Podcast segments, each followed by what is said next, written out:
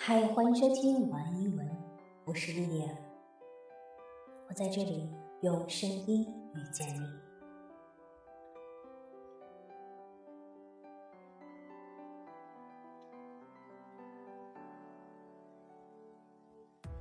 Every morning, you're defining how your life would be like. No, I'm not saying the cliche that every morning you have the chance to make a different decision. What I'm suggesting is that how you choose to live your morning speaks a lot about how you choose to live your life. There are people who choose to get out of the bed in the last minute and grab whatever they can get to eat or even give up breakfast altogether. These people are choosing to make their lives failures because apparently they have no idea how to make solid plans and make life organized.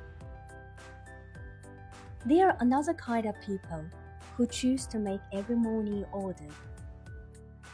They get up relatively early and can finish a lot of things before they go to work. That makes the whole day way easier for them and make them more productive in the office. Yes, how you live your morning does speaks a lot about how you live your life.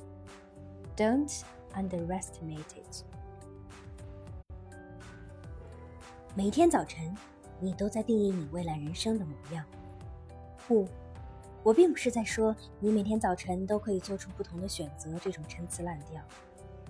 我的意思是，你过每一个早晨的态度，在很大程度上都说明了你过这一生的态度。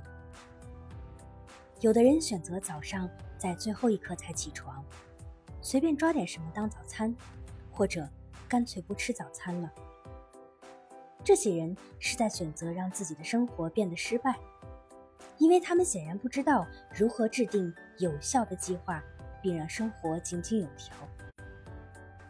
还有一种人，他们选择让每个早晨都过得有规律。他们会在一个比较早的时间起床。并且能在上班前搞定很多事情，这会让他们的一天都轻松得多，也会让他们在上班的时候更有创造力。是的，你如何度过你的早晨，你就如何度过你的一生，千万别小看了这一点。